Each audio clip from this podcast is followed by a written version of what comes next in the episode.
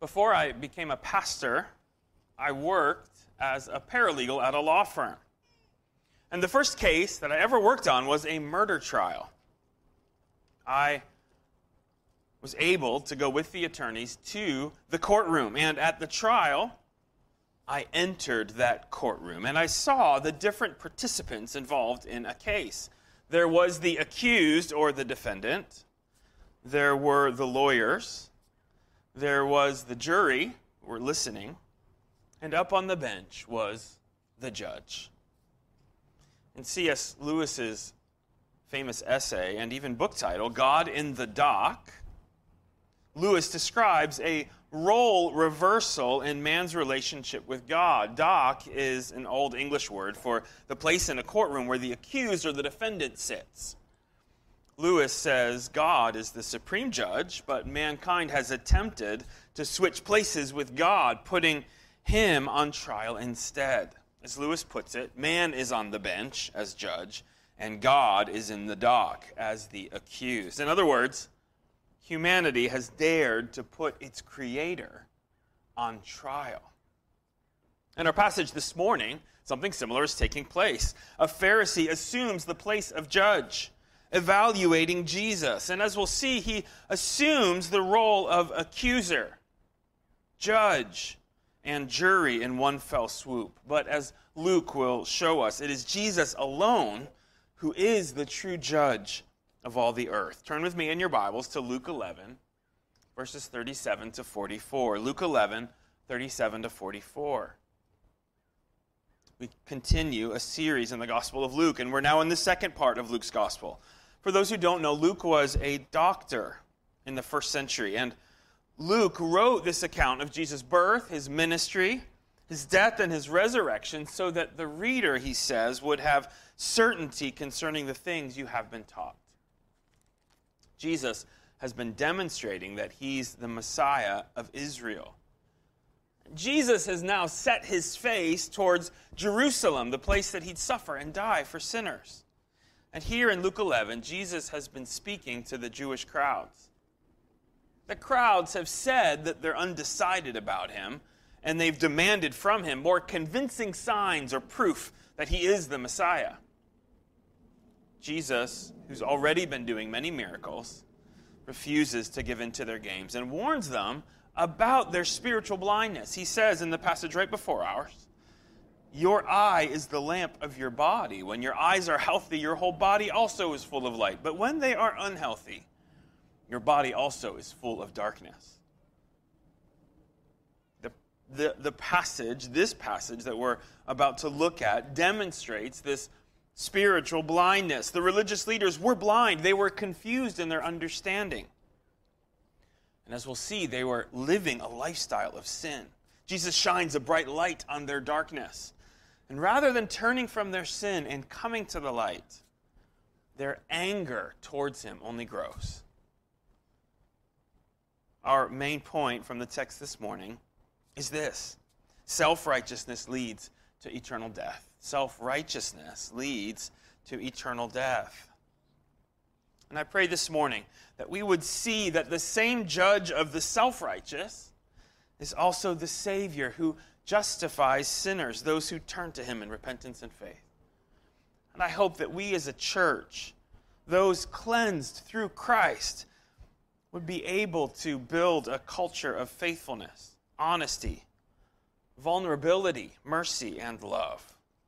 Let's begin by reading the passage. Follow along with me as I read Luke 11, 37 to 44. This is God's word. While Jesus was speaking, a Pharisee asked him to dine with him. So he went in and reclined at table. The Pharisee was astonished to see that he did not first wash before dinner. And the Lord said to him, "Now you Pharisees cleanse the outside of the cup and of the dish, but inside you are full of greed and wickedness. You fools! Did not he who made the outside make the inside also? But give as alms those things that are within, and behold, everything is clean for you. But woe to you Pharisees, for you tithe mint and rue and every herb, and neglect justice and the love of God. These you ought to have done, without neglecting the others. Woe to you, Pharisees, for you love the best seat in the synagogues and greetings in the marketplaces. Woe to you, for you are like unmarked graves, and people walk over them without knowing it.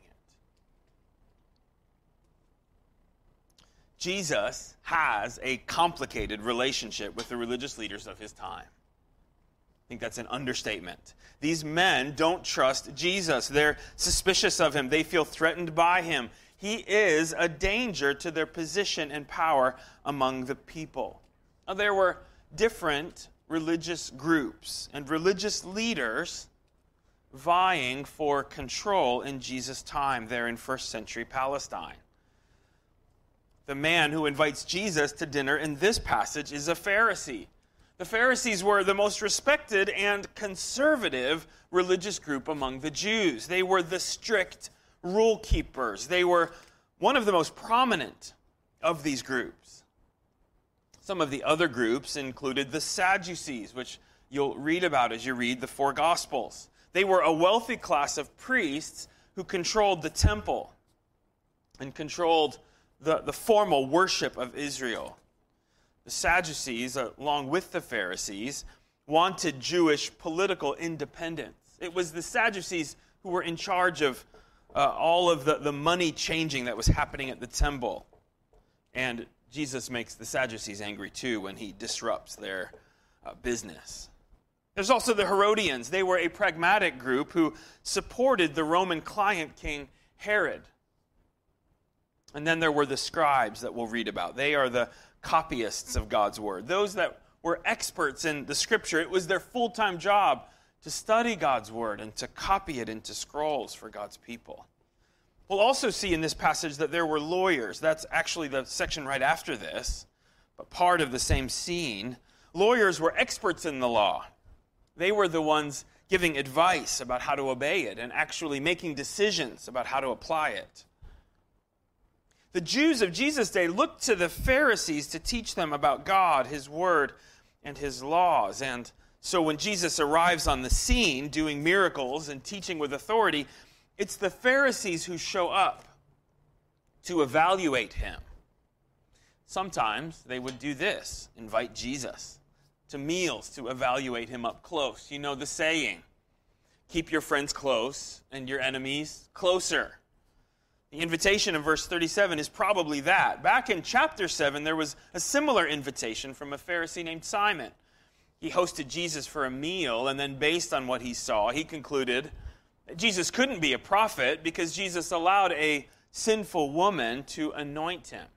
And he thought, if this man were a prophet, he would know who this woman is and what she has done, and he wouldn't allow her to make him unclean in this way. Here, Jesus comes to dinner, and in the minds of the Pharisees and his friends, Jesus is the one being evaluated. The dining room has become a courtroom of sorts. Often, their intent is to discredit the Son of God, and we know this in verse 54, because it says after this passage that they were lying in wait for him to catch him in something that he might say. And I love how Jesus, at the very beginning of dinner, he commits a party foul right out of the gate. He doesn't wash before dinner. And in this court of public opinion, we see all of the familiar characters from a courtroom. First, we see a false judge. Or false judges represented here by this Pharisee, verses 37 and 38. We'll read those two verses again. While Jesus was speaking, a Pharisee asked him to dine with him. So he went in and reclined at table. The Pharisee was astonished to see that he did not first wash before dinner. Point number one, the false judges. In his mind, the Pharisee has put Jesus in the dock. The man believes that he has the right to evaluate Jesus. And before the meal even begins, he's astonished by Jesus, the text says.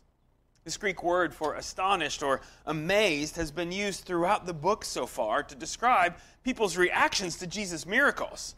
They're astonished by his great power and authority. But here this Pharisee is astonished, not by miracles, but by Jesus' alleged rule-breaking. In his heart, the man has judged Jesus. What kind of prophet, he thinks, would break such important religious rules? Can you relate to a scene like this? We can be like this too, perhaps questioning someone else in your heart because they don't do the things the way that you would do them, or they don't agree with you about some secondary issue. Now, let's be clear. Jesus hasn't broken any of the Old Testament laws. He is the perfect, sinless Son of God. He's never broken any of God's law. In fact, he's the fulfillment of God's law. What Jesus is guilty of here is ignoring the Pharisees' man-made rules. The Pharisees not only interpreted and taught Old Testament law for God's people, they also added many rules of their own. Jesus, in other places, would accuse them of actually softening some of God's rules, some of his laws, which they found to be too hard. Sometimes they were lowering the bar of obedience. For instance, their rule of Corban, allowing people to not have to honor their parents by caring for them financially in their old age. But in other cases, like these cleansing rules, they were adding on to God's law, rules to demonstrate an additional concern for holiness, external holiness, rules like these ceremonial washings before meals. In reality, they valued the appearance of being clean on the outside without a genuine concern for being clean on the inside. The Old Testament ceremonial law code instructed God's people about their sin and his holiness.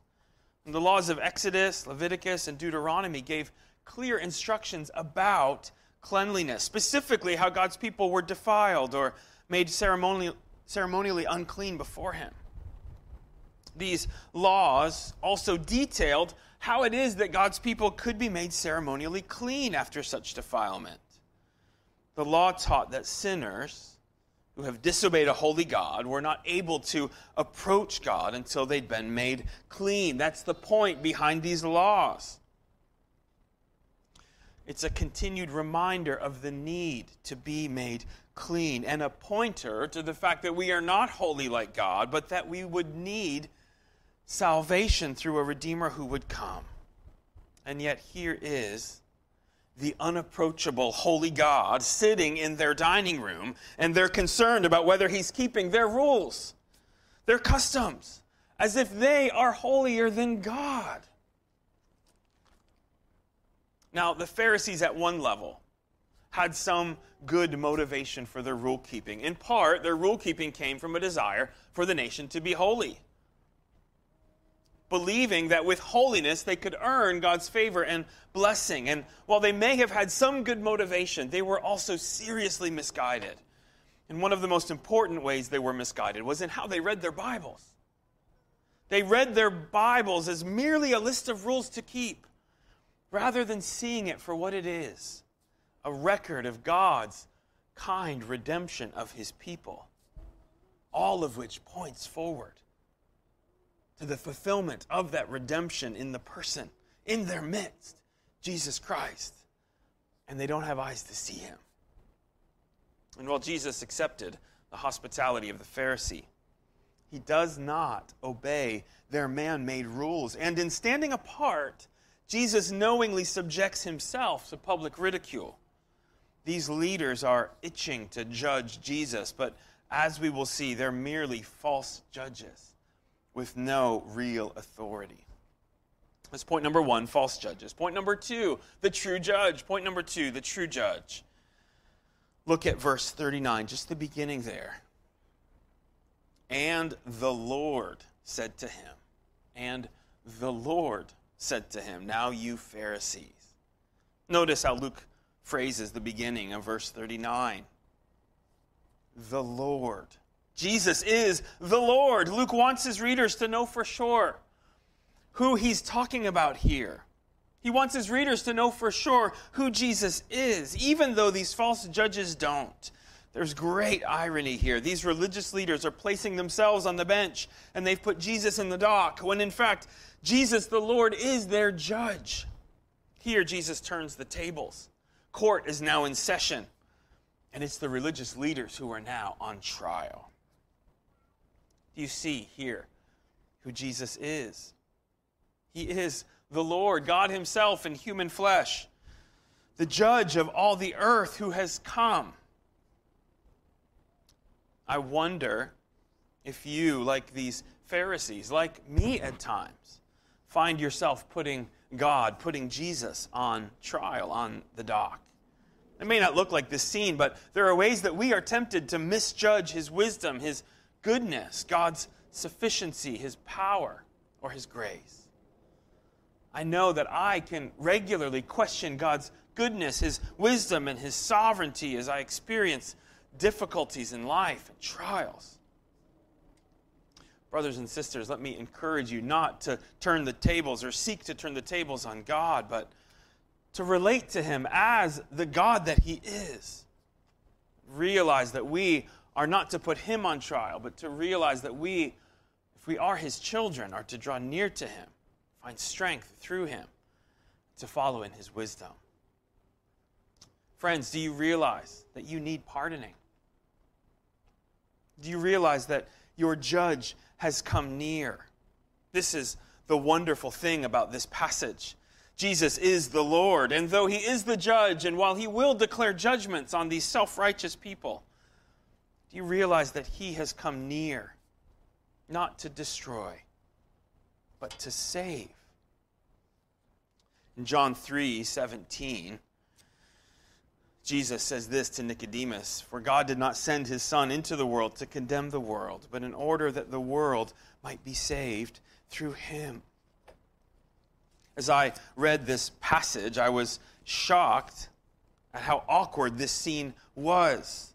It seems incredibly awkward. Jesus, the guest, making a scene in his host's house. But yes, at least he went, though. Do you realize that he is actually accepting this invitation in order to draw near even to these self-righteous people who are seeking to be his judge? He accepted the invitation, knowing who they were and what was in their hearts. Knowing that leaders like this, maybe these exact ones, were going to bring about his death. And when they invited him to dinner, he went. He didn't blend in or sneak out. No, he lovingly spoke words of truth, words of conviction, words of salvation for those who had ears to hear. Friends, take heart. The very good news of the Scriptures is that the judge, the Lord, has come to justify hypocrites if we will repent and believe.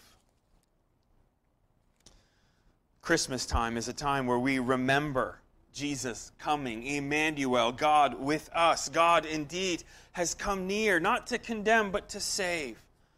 If you are here and you're not a Christian, if you are here and you are aware of the weight of your own sin, of the position that you're in, of being in the dock with God as your judge, there is hope for you here in the person of Jesus Christ. Your judge, the true judge Jesus, has drawn near to you by becoming a man. And he's come not to condemn, but to save. If you will have him as your Savior, believe on him and you will be saved. Well, now it's become obvious who should be in the dock or on trial. It's the Pharisees. So point number three, the guilty. Point number three, the guilty.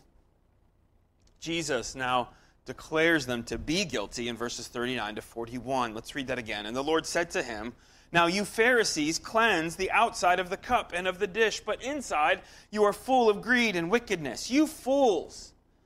Did not he who made the outside make the inside also? But give as alms those things that are within, and behold, everything is clean for you.'" Imagine the man's shock. He's thinking thoughts. Now, perhaps his face has betrayed him, but he hasn't even said anything out loud. But Jesus even takes issue with his thoughts. the thoughts, the judgments of his heart that have not been expressed. Jesus addresses the thoughts of this false judge by using their hand-washing ceremony as an illustration of the deeper issue. The kind of cleanliness that they promote is only skin deep. I remember our brother Paul Navarro using a similar illustration in an evening message recently, not washing the dishes and then putting them back into the cabinet. I cringed then. I definitely cringed reading this. Can you imagine doing the dishes, but being careful only to wash the outside of your dishes, your plates, and your cups after using them and then reusing them again? As someone who has slight OCD tendencies, this idea gives me the heebs. But it's what we do with spiritual cleanliness, isn't it? We clean up the outside, and we hope for the best.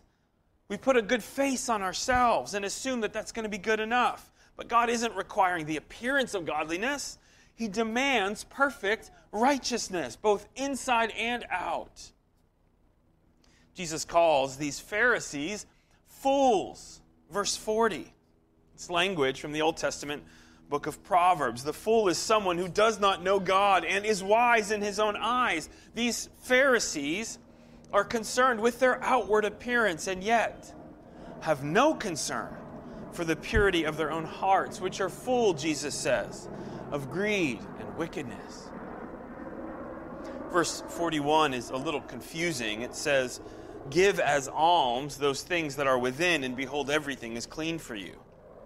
It appears to me that the self-righteous should give alms or money to the poor out of a pure heart to demonstrate that they are clean on the inside.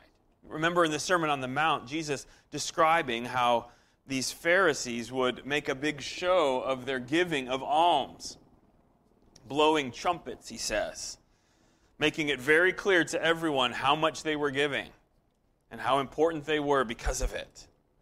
He says, no, they should be giving alms or money for the poor, benevolence, out of a heart of love, and then they will demonstrate that they are clean. But you see, they are confused regarding the problem. They aren't giving to the poor. They're greedy, and their religion is a performance. They've misunderstood the problem of sin. They've thought that the problem of sin can be dealt with by scrubbing the outside clean. They neglect the greater problem of sin that is within, which shows that they not only have a confusion about the problem, how deep their sin is, but also with the process for how to deal with sin. They think that they can deal with their sin by religious rule-keeping. I wonder, brothers and sisters, are you, like me, tempted to put up a front? Are you, like me, tempted to present yourself to be better than you really are so that others would think better of you? This is one of the most dangerous things that you can do. It's dangerous for your soul as a believer. Brothers and sisters, let me encourage you to let people in on your stuff, to let people in on your baggage, to let people in on your sin struggles. God's people should not be afraid of the light like these Pharisees were. Acting like this can be not only bad for yourself, it can be destructive for the culture of the church as a whole. Pretending we're good is bad for us, but it's bad for others too. Brothers and sisters, we should be those who share freely both our struggles, but also share freely our victories in Christ. Let's not be like the Pharisees here, concerned with keeping up appearances. Remember, Jesus welcomed sinners who brought their sin to him and who brought their sin into the light. Run, friends, to Jesus. And then bring others to Jesus too. Now that Jesus has turned the tables on the Pharisees and stated the case of their guilt of self-righteousness, Jesus now judges these criminals. Now we see the case moving forward as Jesus, the true judge, the Lord, declares them guilty. These woes are pronouncements of judgment. It's a way of pronouncing judgment. So point number 4, the judgment. Point number 4, the judgment. This is verses 42 to 44. So we'll look at these three woes in order. First, verse 42, "But woe to you Pharisees, for you tithe mint and rue and every herb and neglect justice and the love of God. These you ought to have done without neglecting the others." These Pharisees have missed the main point. They are keeping man-made rules at the expense of God-given laws. They are tithing, that is giving a tenth, of every vegetable and herb that they grow. They are being meticulous about their rule-keeping. And yet they're keeping the wrong rules. They are painstaking in their obedience of things like tithing, every little bit of their groceries. And yet they've missed the forest for the trees.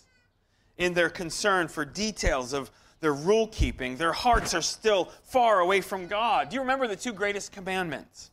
First, you shall love the Lord your God with all your heart, soul, mind, and strength, from Deuteronomy chapter 6. That's what Jesus is referring to in verse 42. They've neglected the love of God. And the second greatest commandment is like it, Jesus says, love your neighbor as yourself, from Leviticus 19. Jesus also summarizes this command in verse 42 with that little word, justice. Not only are we called to love God, we are also called to do justice. We are called to treat those around us rightly or justly. Now, what this means for us as Christians, as redeemed people, isn't that we give others what they deserve, or we treat them like we are their judges. No, doing justice means loving others because God has loved us in Christ. We love God first, but out of that abundance of love, we then turn and love other people. And as the redeemed and pardoned of God, we treat others with grace, since we are recipients of God's grace. We show mercy to others because we have received mercy. And we love, not to be loved, but because we have been loved by God. My dad told me the story once of a conversation he had on a plane. The man found out that he was a Christian and a pastor and said to him, "Christians are all hypocrites. I don't want anything to do with them. I don't want anything to do with church." Perhaps you've heard someone say this. My dad replied very wisely, "Oh, come on. We're all hypocrites, aren't we? We all pretend to be better than we are. We all hold others to standards that we don't keep." And the man was shocked, but eventually agreed and said, "No, you're right. I'm a hypocrite too." You see, that's proof that there's a problem. This is not a Pharisee-only issue. This is a human issue, a human problem, one that all of us deal with. And so it shouldn't surprise us that even Christians struggle with hypocrisy. We all do this, and we can even do this in the church. Pastor Jeremy will be preaching next week on Acts chapter 5, the passage on Ananias and Sapphira, how these Christians in the church made their church offering a show of great sacrifice in order to win respect and applause from their fellow church members, and they're judged by God for it. Brothers and sisters, we need to be careful and watch ourselves that we are not hypocritical like this. That's Jesus' first pronouncement of judgment. His second woe is here in verse 43. His second pronouncement of judgment. "Woe to you, Pharisees, for you love the best seat in the synagogues and greetings in the marketplaces." Jesus exposes the Pharisees' motivation. They do what they do, not for God, but for applause, the applause of men. Jesus says about them in Matthew 23:5, "They do all their deeds to be seen by others." The Pharisees aren't in this to know God, to be known by God, and to please God.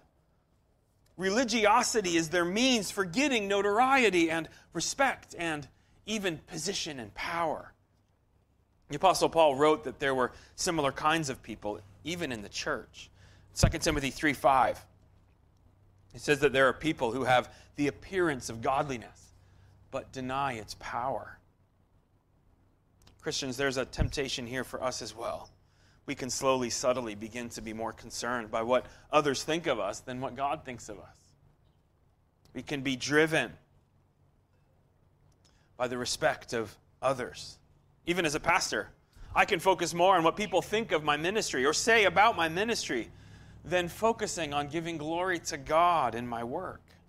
Jesus warns about this kind of religion in the Sermon on the Mount in Matthew 6. Beware of practicing your righteousness before other people in order to be seen by them. For then, Jesus says, you will have no reward from your Father who is in heaven. Now, I'm going to step on toes, including my own here, by making a couple of comments about social media. Jesus talks about these Pharisees who love their greetings in the marketplace and the best seats in synagogues. For many, our marketplaces are now on the internet, especially in a time of social distancing. Instead of greetings in public places, we go for the likes and the hearts and the comments. Friends, let me encourage you to be careful with your social media activity. I'm not here to say that all social media is bad. It can be useful. It can be edifying. But beware that it doesn't turn into a space for hypocrisy, for comparing, or even worse, for a searching for identity. Make some application here for parents as well. Parents, I wonder, what are you modeling for your children? It can be a temptation for us as parents to be more concerned with how our kids make us appear than in being loving parents to our children. Let me encourage you, friends, to love your children faithfully rather than being concerned primarily with how they look or how they make you look. I wonder too, parents, are we modeling self-righteousness for our children? Or are we modeling repentance? You know, your children don't need you to pretend that you're perfect. They know that you're not. And as a fellow human being, you can model for them how it is that we relate to God. Not by pretending that we're perfect, but by repenting and even confessing sin when we sin and turning to God for help. My wife and I have talked regularly how easy it is to demand perfect obedience from our children when at the same time we fail daily in our relationship with God.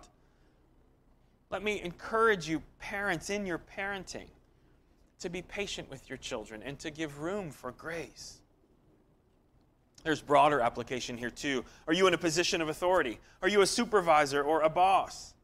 I wonder what kind of reputation you have among your co-workers or even under those that you oversee. Would they say that you say one thing, but that the quality of your words or your work says something else entirely? Let me encourage you, brothers and sisters, to not give in to hypocrisy at work. And even for us here in the church.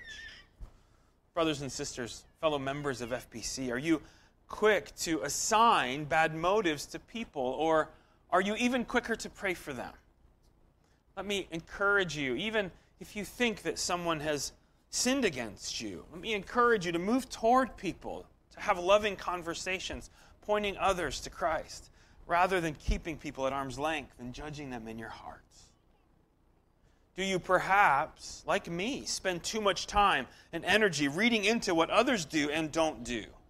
Or do we treat people differently depending on what they do or what they can offer us or our reputation? Brothers and sisters, this shouldn't mark us, even in the quiet of our own hearts, because Jesus hasn't treated us this way. As the new covenant people of God, we need to be those who not only know God's words, but also apply them out of love and not simply to serve our own ends. Let's pray for God to help us in this. Jesus then brings his third and final pronouncement of judgment in verse 44.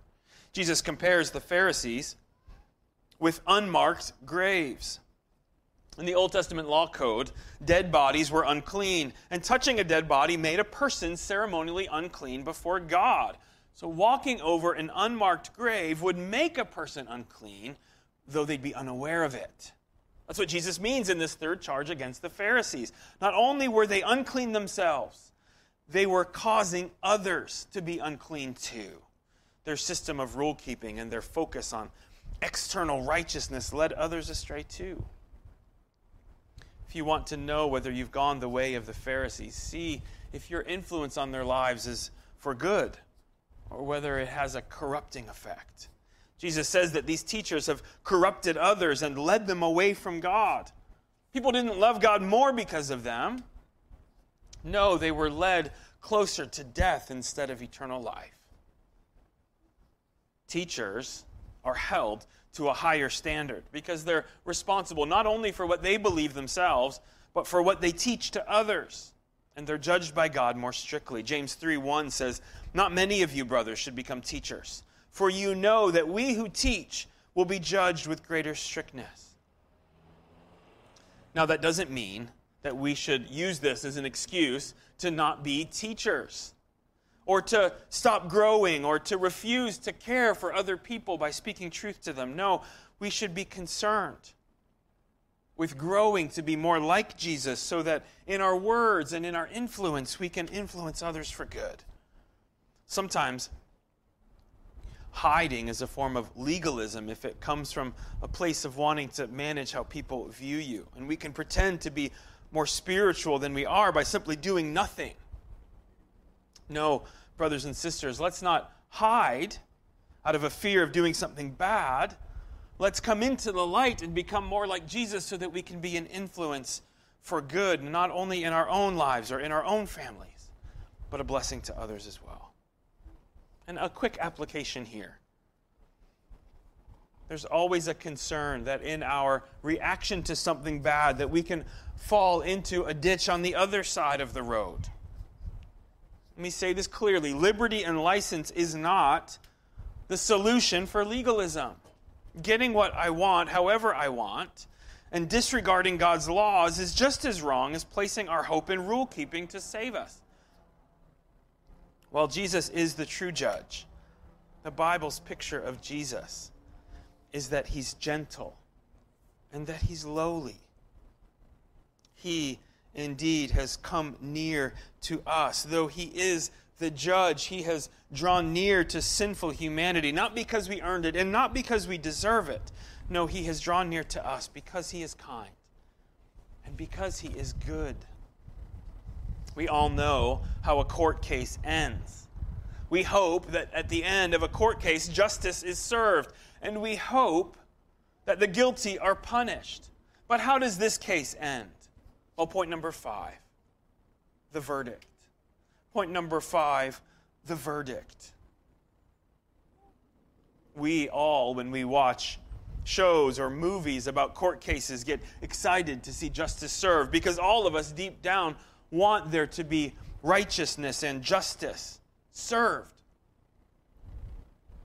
But the problem with a passage like this and a court scene like this is that all of us are accused and all of us stand guilty in Jesus' court. You know, the wonderful thing about the verdict in this court scene is that Jesus doesn't finally condemn them and wipe these people off the face of the earth. No, even in this awkward scene, even in making this difficult scene of a courtroom and accusing these people of wrong, what is coming from Jesus here is a heart of love for these sinners. You see, even in these statements of judgment, even in these statements of woe, there is hope here for you and for me. There was hope here for these Pharisees. Jesus, the one who is the judge, has drawn near, and he has not drawn near to condemn, but to save. Dane Ortlund, in his wonderful new book, Gentle and Lowly, describes what Jesus is like. Jesus is, he writes, meek, humble, gentle. Jesus is not trigger-happy, not harsh, reactionary, or easily exasperated. He is the most understanding person in the universe. The posture most natural to him is not a pointed finger, but open arms. The point in saying that Jesus is lowly is that he is accessible for all his resplendent glory and dazzling holiness, his supreme uniqueness and otherness. No one in human history has ever been more approachable than Jesus Christ.